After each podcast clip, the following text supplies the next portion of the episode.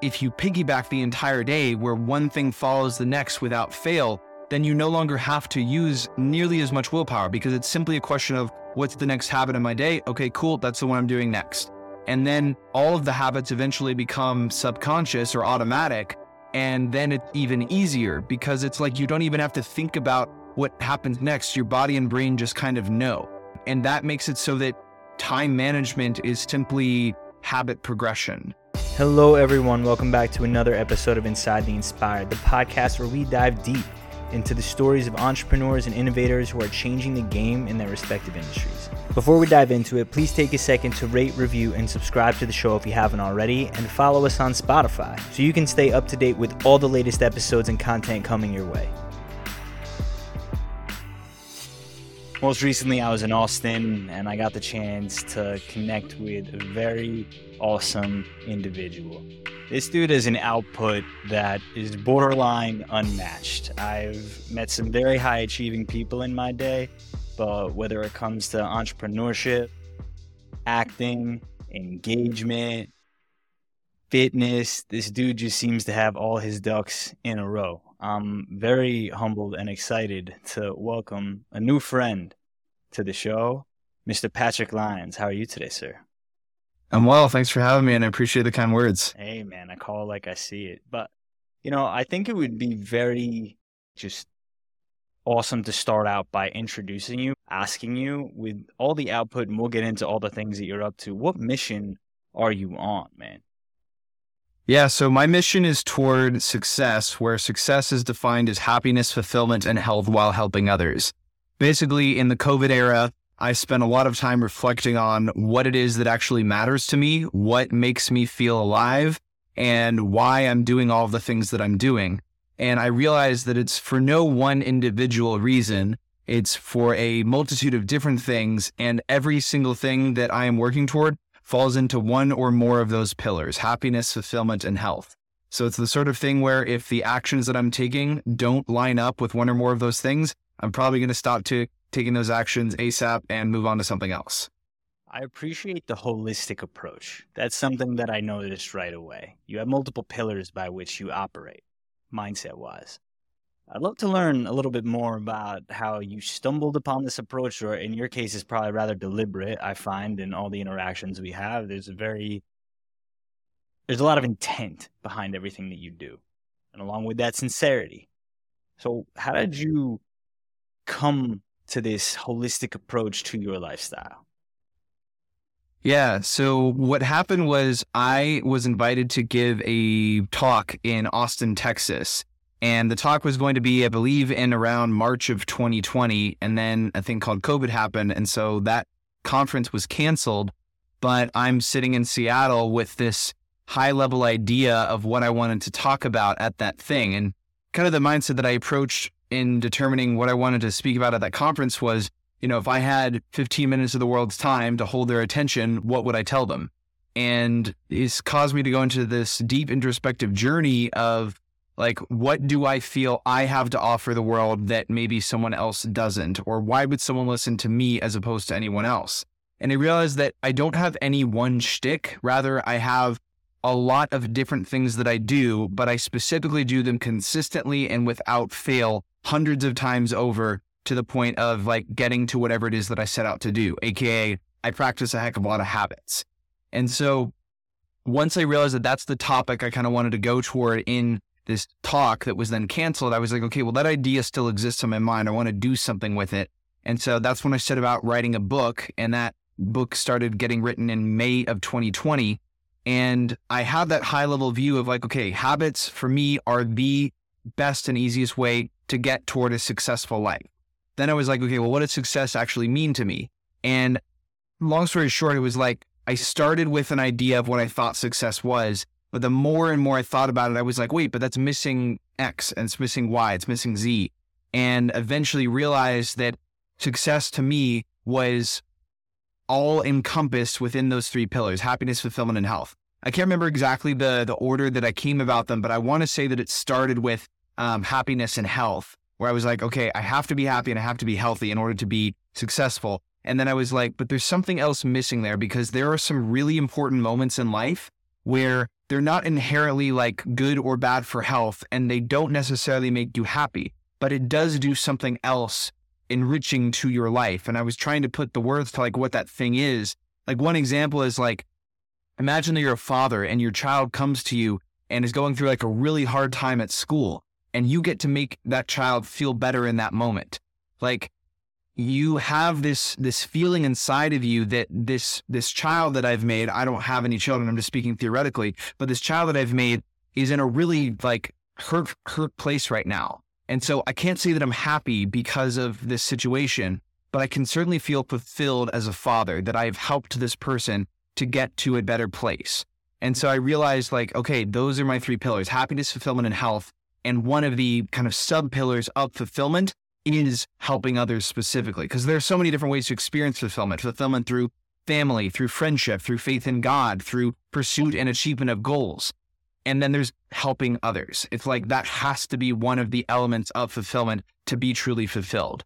And so it was really just going on this introspective journey of like asking myself the questions repeatedly what is it that i'm working toward uh, in my life? And within this definition is there anything missing? Until i finally got to the point where i was like you know what this is all encompassing. There's nothing missing. This is my definition. This is what I'm working toward. One of the first things I noticed about you is the value that you place on your words. You're extremely articulate. Why is it important to have such an arsenal of words? I'd love to get your take on it. I've never been asked that question before. I I think the reason why words are valuable is because inherently they make us human and they also convey thoughts that otherwise might go unspread or undeveloped. Because I've done probably, I don't know, 40 plus podcasts at this point, not my own, but like of being guests on others. And what I've found is that I've never walked away from a podcast without a new learning from the words that I said. And I say it that way, not that I don't learn something from you hosting the podcast, but I literally learn things about myself through the answers that I give. Because I think there's something inherent to spoken word that leads to development of thoughts far more than written thoughts ever will. Especially when you're asked a question that you haven't been asked before, it causes you to think about things in a new way. And uh, that doesn't happen unless you're willing to verbally communicate. And if you don't hone your verbal communication skills, then you're literally selling yourself and others short of the ideas that you could be putting out into the world. That's exactly what I'm talking about. Like, even just being able to articulate your process for articulating, I think it is just extremely valuable for the audience to like take a second to say, hey, do I have enough words for my words? And different ways to go about it could be reading, researching, and on that note, you're someone who has this. I remember I had a professor in law school who said that as an attorney, you're going to get asked a lot of questions, and you're not going to know the answer to all of them, but you'll have this skill of research. You'll know how to look up the answer. So you could always go to the client and say, hey, let me come back to you. I'm going to do some research. Throughout your content, there's this tone of consistency, which I want to get your definition on. We're going to put that on the shelf later, but also this tone of depth behind all the research that you do. And something that's very intriguing to me is why and also, where do you come up with all the topics? How do you fit all that information in your head? Yeah, good question. So I'll give you kind of the backstory of where this came about. I remember in high school, I was taking a computer science class and it didn't come naturally to me. And so I talked to the guy who was the best computer scientist that I knew in high school. His name is Travis. And he just seemed to have a knack for it where I just had to ask him, like, how are you so good at this? Like, why why do you know this so well? Or how do you get, you know, a hundred on every test? Like, I just wanted to know. And he was like, it's not that I know every answer, it's that I know how to find every answer. And I know how to research and get to the bottom of it. And that really gave me a different way of thinking of things where it's like the people who are the very best at what they do don't know everything from square one or day one or whatever. It's just that they know how to get the answer by any means necessary. And so I've applied that mindset to my current research approach within the world of fitness, wherein if I have a question that I don't know the answer to, I'm definitely going to write it down and at least eventually I'm going to research and find out the answer. Similarly, if a client or a follower or a friend or a family member comes to me with a question and I don't know the answer, I want to know the answer. So the next person who comes to me with that question, I can answer them. And so I can go back to that very person who asked it in the first place and be like, hey, I found the answer. Here's what it is. And that fulfills my own curiosity endlessly, but it also helps make me more valuable to the people who are current and prospective clients.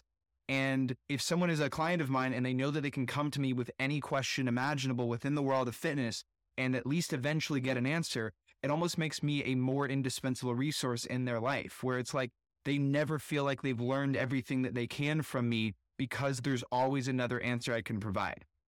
So it really is just about like documenting what are the questions that I don't know the answer to. And so I just have notes on my phone where like I have one note per month. And in that note on my phone, I have all 30, or I guess it's 28 to 31 research topics for that month because I research at least one new topic every single day. And so I'm basically just continuously making new month, uh, new notes month over month. And just at the bottom of the note, that's where I write all of the questions that remain unanswered. I delete them as I answer them and then just kind of move on to the next one. But it's like I literally have received so many questions now that I don't know that I will actually ever get to all of them because it's like I probably have five to 600 unanswered questions in my notes now. But that gives me a massive pool to pull from. Um, and to answer your final question about being able to kind of keep it all in my head, I would say that it's the idea that once you've formed a basis or a foundation of a thing, like having a worldview or a concept of what does health and fitness mean, it's kind of like each new idea or each new answer you get builds upon that foundation. It's just like you almost form these neural networks in your brain that make sense of the world that you're in. Whereas if I was to even start to learn like the world of legality and legal law, I don't have that that foundational view, so I don't have something to build upon in the first place. It's like starting from truly nothing. But because I have that foundation, it makes it easier for me to process and build upon. And now I'm at like more than four and a half years into daily research. I've researched, I think it's over 1,700 topics now. And it's like, that sounds overwhelming to me still, but it's like, it only happened because of a daily habit that built upon itself.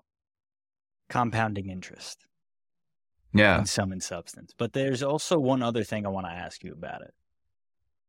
Your skill of in, of researching, of investigating. Do you put weight on some resources relative to one another? How do you know when you not saturated or tapped the topic or fulfilled? Uh, maybe I am asking that. How do you kind of like scratch the itch, if you will, on the particular topic to be like, hey, this is the threshold by which I feel I've satisfied my inquiry? Yeah. So I guess the first thing that's important to emphasize is that I have strict requirements for what counts as research in the first place. Like if I just Google like uh, how to build muscle optimally and click on the first article, there's like a 0% chance that that's going to fulfill my requirement because my requirement is that it must pull directly from the published peer reviewed scientific literature on that subject, or it has to come from an industry expert with 10 plus years of experience, and or it has to come from a PhD explaining those sorts of things, or an industry expert explaining those things that pull and cite the research directly. That way, I at least know that by like a secondary or tertiary source, whatever the right word is, that I'm pulling directly from the scientific literature. So it's not opinion, it's not subjective, it's objective, and it's based on research. That's where I get my definition of like, okay, I'm allowed to use this as my source. Then to answer the question of whether or not I've scratched my itch, the thing that I am very um, reasonable with is that I don't have to learn everything about a subject to fulfill the topic. I just have to learn one new thing about it in that day from one source. So, for example, let's say that I find a study about whether or not a given level of calorie surplus leads to more or less muscle gain than another level of calorie surplus. To put hard and fast numbers to this, let's say that your maintenance calories are 2000 calories per day. The question is, what is the exact amount of calories over and above that that optimizes my hypertrophy or my muscle building. Is it 100 calories above? Is it 200? Is it 300? And so what I can do is, and I literally did this last night. This is why I'm using this topic as the example. I found a study where they basically had people at maintenance calories at a 5% surplus or at a 15% surplus. And it just looked at how much muscle thickness did they build, how much skin fold thickness or fat mass accumulation did they have, and how much strength did they gain. It's just one study. We can't say that it's like all encompassing and applies to everyone universally, But no doubt that is a study on the subject that I have the question about. And so just by reading that study, I know that I've learned something new that is supported in the research by very well established researchers on that subject. So for that day's research, uh, itch has been scratched. I love the fact that you have standards, elements, if you will, that you have to fulfill in order to qualify your research and fulfill that inquiry. And yeah. what I also noticed in there is, is data backed, evidence based. Where I want to go next is you got a lot of output. Writing a book, multiple businesses, hosting retreats. How do you manage your time? Yeah, good question. So, one thing that I do every single day in my corporate job is, and that's, I guess, a thing to add to the list of things. I have a corporate job still, but I have a daily power hour. And what that means is that in that one hour of time, I'm not allowed to use my phone. I'm not allowed to give into any distractions or temptations. I just grind for that one hour. And that one hour, I would say, is like easily the reason why I'm able to be so efficient with like the rest of my day because it's like I get out of the way so much stuff that might have drug on by hours and hours and hours. It's the concept of like if you go back to middle or high school or even college when you have some, you know, assignment or test coming up. If you give yourself a week to do it, you're going to take a week to do it. If you give yourself 2 hours, you will get it done in 2 hours because you have to. And so if I only give myself one hour to do as much work as humanly possible, I will get done a heck of a lot of work in that time. Whereas if I never gave myself that rule or restriction, I would just be more inefficient. So that's kind of one of the things. And then the other way that I structure my time in my day is simply through habits in the form of piggybacked habits. And what that means is that there's never like a lag time or a gap from one habit to the next.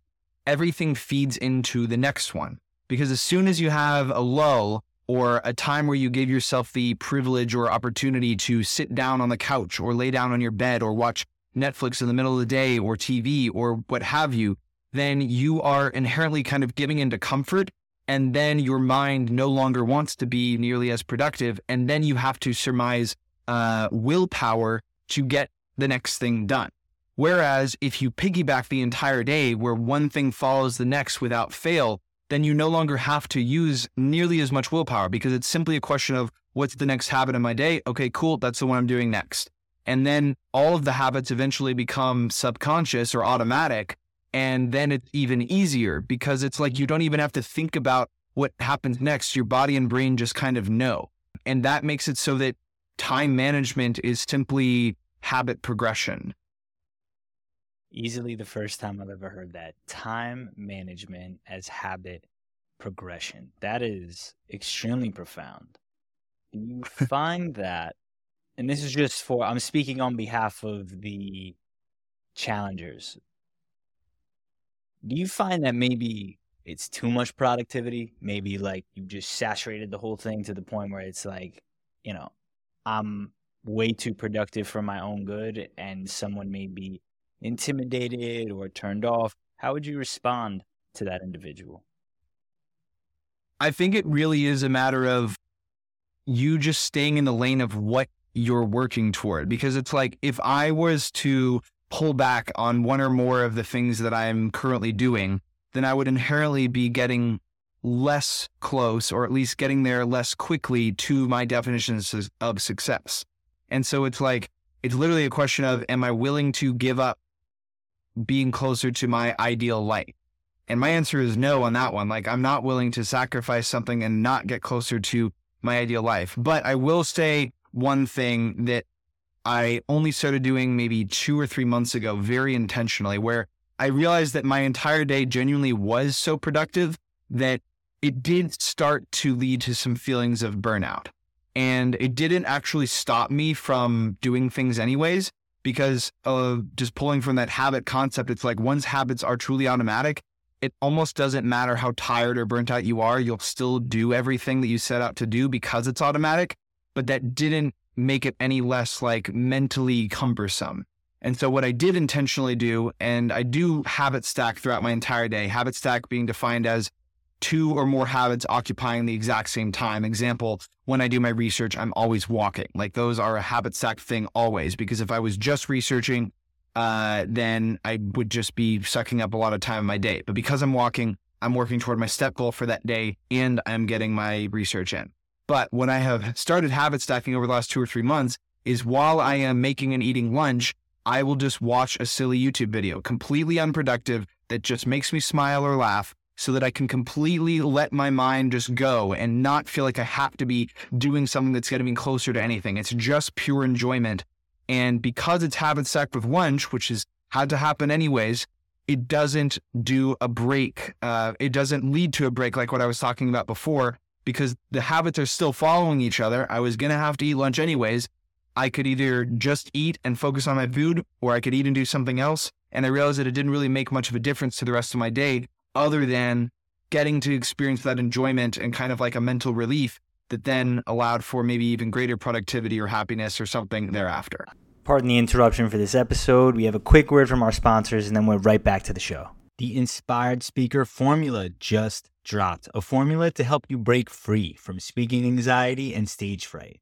I designed this course based on overcoming my own fears of getting on stage. Caught in my own head, I was only thinking about my feelings rather than the message that I had to offer. It's about showing up for everyone else in the room and delivering in a way that brings value to your audience. That's what this course is about how to pick your theme, theory, and thesis and normalize your fears around public speaking so you can do it in a way that captures and keeps your audience's attention. As someone who struggled with learning disabilities growing up, this course is the solution that I needed, and now I'm offering it to you. You can catch the course on Udemy or InsideTheInspired.com, where you can also earn a special gift from me to you. Just use the access code INSPIRED. That's right. Head over to InsideTheInspired.com to go check it out. All right, let's get back to the show. I love how you deliberately curated something fun to disconnect in the middle of the day. Some people yeah. might call it unproductive, but it's actually sounds like in your case a hack to be more productive, which I resonate with because I have something very similar. It's like I I never looked at it as habit stacking, the fact that, you know, I eat lunch and I want to like watch a YouTube video, but I see the parallel where like you said all the habits, you know, piggyback off one another. So I'm also very interested in how you go about documenting everything. And I've noticed eh, through your content when we got the chance to meet in Austin, you shared that you're writing a book and you mentioned it here today. There's a percentage that you assign in terms of the completion on a daily basis. The other thing that I also appreciate about what you're up to is that you spent a lot of time on the book and there's a lot of character reflected within that alone. What is the premise of the book, and how do you go about tracking its completion? Yeah, so the premise of the book is basically everything that I've just said uh, in very, very rich detail, pulling from the scientific literature, where it's like, I don't know the exact number, but right now the book is probably pulling from around 3,000 sources. So it's like very, very evidence based. And it's specifically about the science behind habits and how they lead to the happiest, healthiest, most fulfilled life. Again, basically from ob- objective research. Granted, I'm pulling from my own anecdotal testimonials and the stories of others all throughout, but it's all going back to the research. And um, in terms of how I'm tracking my progress, initially it was just like I would show a picture of the page count and the word count. But then I finished the first draft and I had to edit it.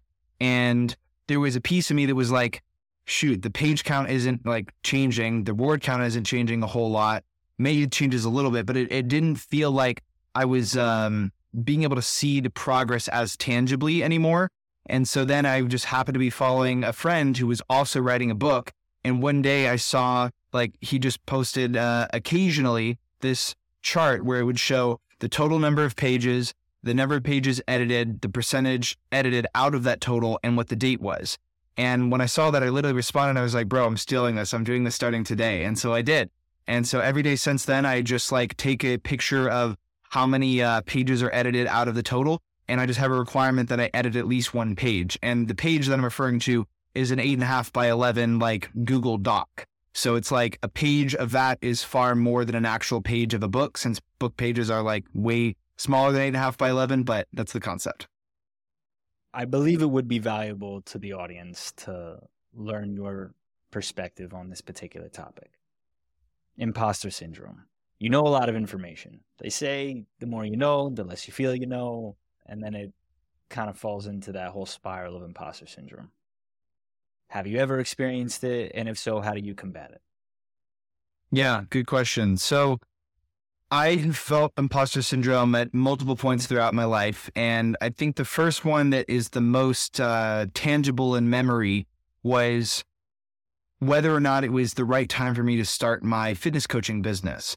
And I definitely was thinking about others who were very well known, renowned fitness coaches, things, people like Tony Horton and Shaun T, who have created programs like P90X and Insanity, where like in my head, I'm like, okay, well, that person obviously deserves to have made that because like they are, you know, the top tier type of fitness celebrity coach out there. So like obviously they're going to be able to do that. But maybe I'm, you know, five or 10 years out out from that. I don't know when that's going to happen, but like I'll get there. But then what happened is I competed on American Ninja Warrior. And the reason why that, like, those might seem like completely uh, untied things. But what happened there was a casting director believed in me enough that they were like, okay, Patrick, you get to be on this TV show. And it made me realize that, like, okay, this other person who has known relatively little of my life, other than like what I've told them in like uh, an audition video, believed in me enough that I got to do this thing why can't I believe in myself enough to launch my own fitness coaching business? Like, why do I need five or 10 years to, to do that? Like, what's going to happen in that time?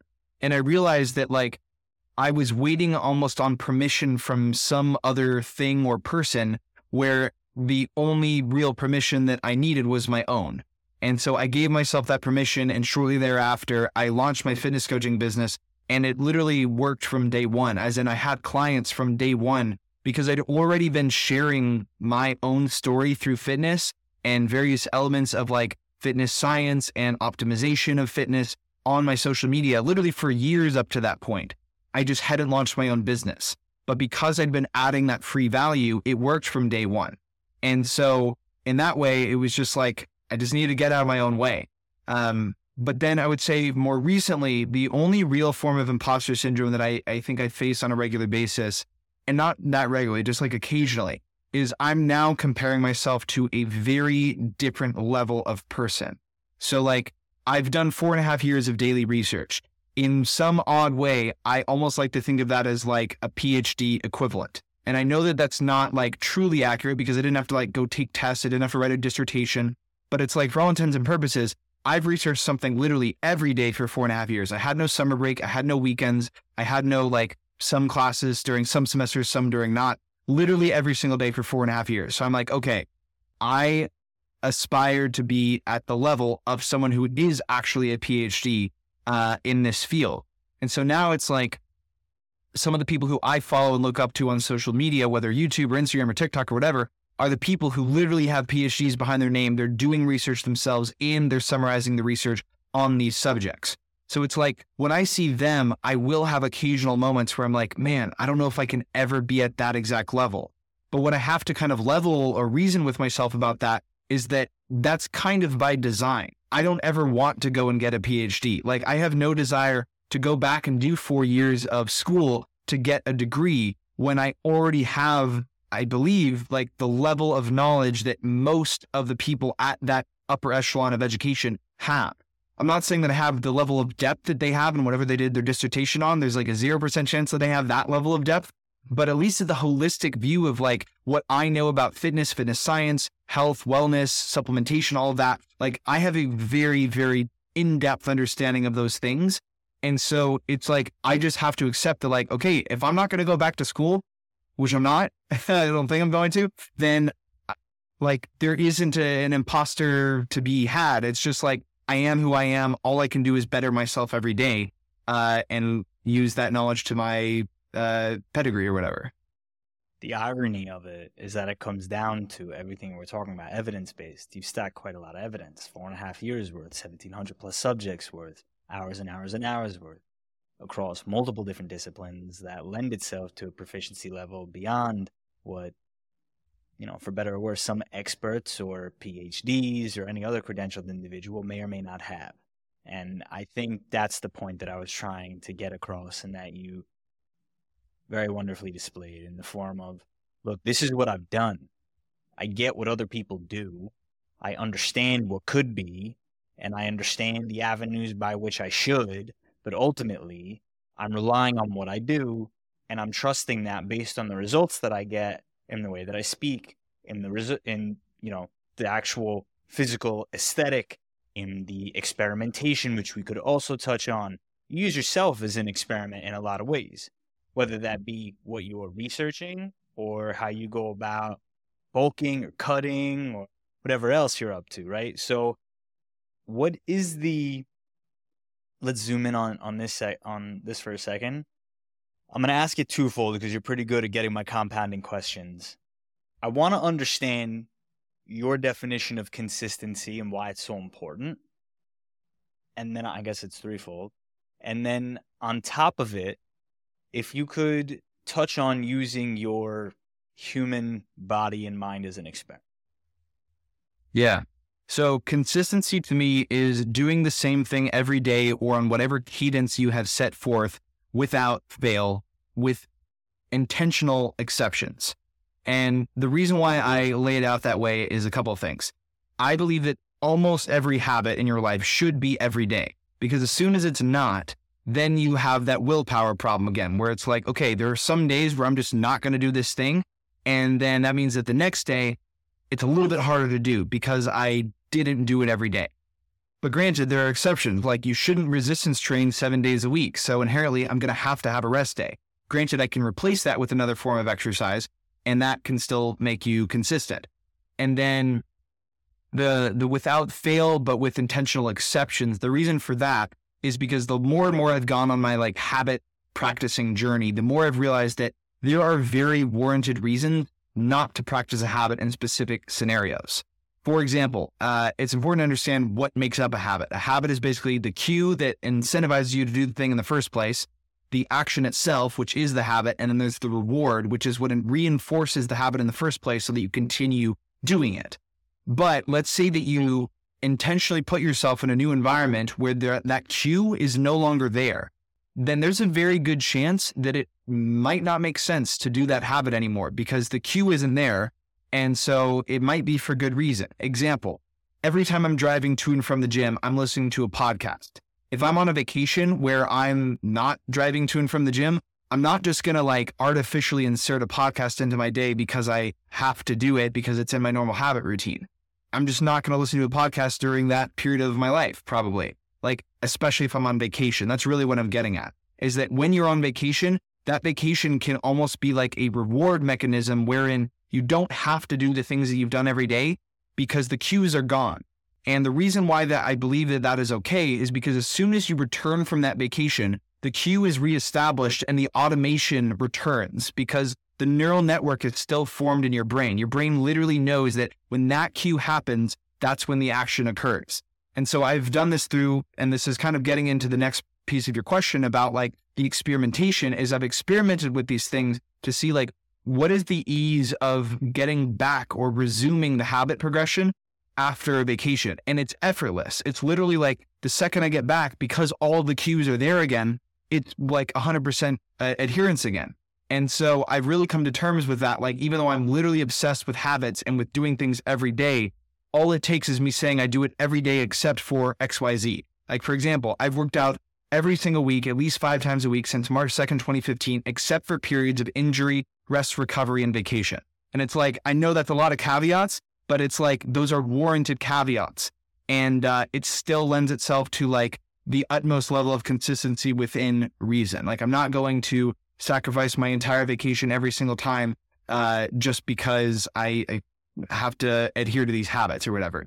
So I view them as important. I view habits as important because, uh, or consistency as important because it's kind of like if I make a commitment, I owe it to myself to uphold that commitment. Because if you can't uphold a commitment to yourself, how can you expect anyone else to uphold their commitments to you? Like you have to be more reliant upon yourself than anyone else to like thrive in especially an entrepreneurial environment. And so I'm very big on that commitment thing. And I will say that from the vast majority, if not all of the like very high performing people that I know, that is a consistent thread wherein if they make a com- commitment to themselves or others, they will never break it because it's like it's an almost an honor thing. It's like a what kind of person are you if you can't do the thing you said you were going to do? Kind of getting back to your point about words and why words matter. It's also literally like your bind, or it should be. It isn't for everyone, but it should be.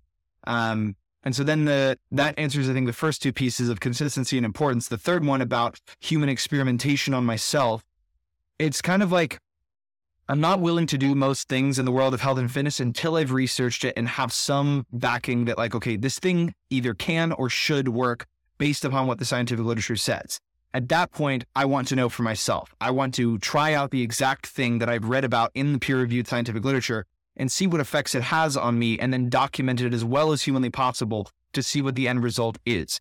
The most common thing in this regard is just through body recompositional changes, muscle building and fat loss and seeing how I can optimize that to the utmost degree based upon the current scientific literature.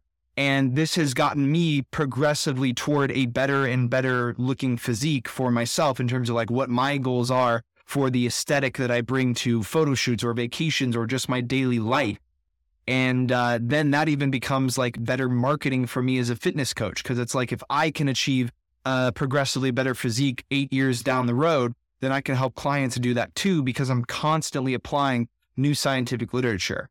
Um, and so I guess to kind of wrap that up, the experimentation concept, it's like I'm doing the best thing that I can do within the confines of my life in a way.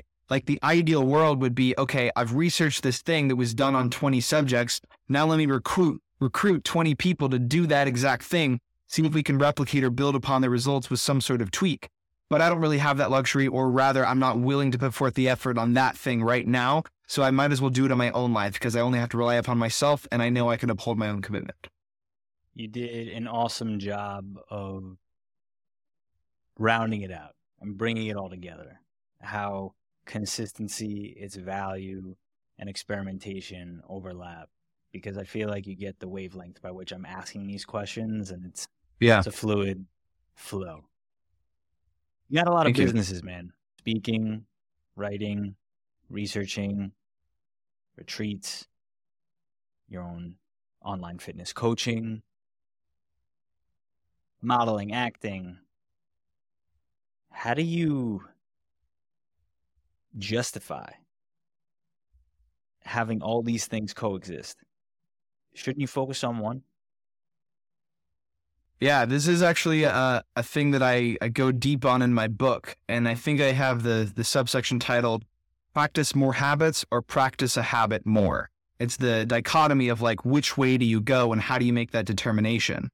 And what I've realized is that you absolutely should have some habits or some areas of your life that you do devote significantly more of your attention to, because those are maybe the area or areas that you have the greatest desires for. And like you think about like an Olympic level athlete, they're literally practicing their craft like six, seven hours a day at times. And I actually asked a, uh, an Olympic athlete um, earlier this year how much time he spent when he was like training for the Olympics. And he very intentionally and specifically said, I was spending about 50 hours a week either training or on the table. And he specified on the table because he meant like physical therapy, massage work, body recovery, because that is just as important as the actual training to make sure he doesn't break his body for the Olympics. And so that's kind of the way that I approach it. It's like I have laid out what my ideal life looks like, as in like the thing I'm working toward, not just happiness, fulfillment, and health, but what are like the 10 or 11 things in my life that I want to be a consistent daily or if not weekly or monthly part of my life off in the future. How do I get my current life closer and closer to that? And so that thought process has led to me laying out like what are the exact habits I need to do at a like the biggest priority level right now, assign the most time to those, but to answer your question about like how do I justify doing so many different things if I have a couple of things that I want to spend all my time doing. And the way that I see it is it's like if I didn't have all the different things that I would do, I think that everything would like suffer. I think that everything would be pulled back from because I wouldn't have a time constraint and I wouldn't be able to have so many different sources of joy in my life. For example, uh, I still work a corporate job and I do that almost in large part because of the urgency that establishes within the rest of my life. I'm not saying I'm going to do that forever, but it's like if I take out X number of hours of my week because I have to work on my corporate job, I now have intentionally fewer hours with which to do everything else. That makes me more efficient at everything else. It also makes me appreciate everything else because I have the thing that I don't necessarily enjoy as much. Um, and then it's the kind of thing where it's like, I believe in scratching every itch that you have and at least trying it and trying it for as long or as much as you uh, see fit. And so it's like there certainly are things that I've done every single day for, you know, a couple months. And then I decide, you know what? That's not something I'm going to keep doing every single day. So I pull back or I remove the habit altogether. I pour more time into other things. But it really is just like you don't have to have just one thing that you enjoy. If you have multiple, you owe it to yourself to at least try doing them and then make adjustments accordingly if you need to. Structure. Yeah. As we round this thing out, there's a question that I and listen, man, we could we could talk all night. Like this is you're a phenomenal dude. You got a lot going on, and it's really cool to hear how you go about thinking these things. It's why I wanted you on the show. I believe that the audience is going to get a lot of value out of this episode, and they're all right now in their car at the gym, wherever they're listening to this. They're like, "All right, I'm gonna go check out my man's content, see like what this dude is about because I want to implement some of these habits into my own lifestyle. What are the 10, 11 things that I want to go about instituting into my day? And there's a, I'll call him a friend, acquaintance, Eric Hinman. I've been following his content for years, but we got the chance to connect a few years ago, and then he's he's come on the show at its inception, and he talks about a very similar concept of chasing perfect days and curating whatever his perfect day would look like, whether it's that, you know, the espresso before a workout, multiple training sessions, riding his mountain bike, whatever it is, curating it into each and every day to design that perfect day. And it sounds very similar to the framework that you've outlined here today. So I have a final question for you that I ask all my guests. I'll pose it to you. If the future version of yourself, from 10 years from now, assuming he's in that ideal spot that you're aiming towards, were to fly in today and offer you some advice in order to get there, what do you think he would say to you? Dude, I got chills. That's that's cool. that's a really cool question. I think he would say that the things holding me back right now likely didn't have to hold me back in the first place, and that it's still me as the only thing getting in my way. You summed it all up, man. Please let the audience know where they can keep up with your journey. Yeah, uh, easiest way to reach me and follow me is my Instagram at Patrick Lyons. I am also on pretty much every other social media out there. So TikTok, Patrick underscore Lyons, uh, YouTube, LinkedIn, Facebook, just Patrick Lyons.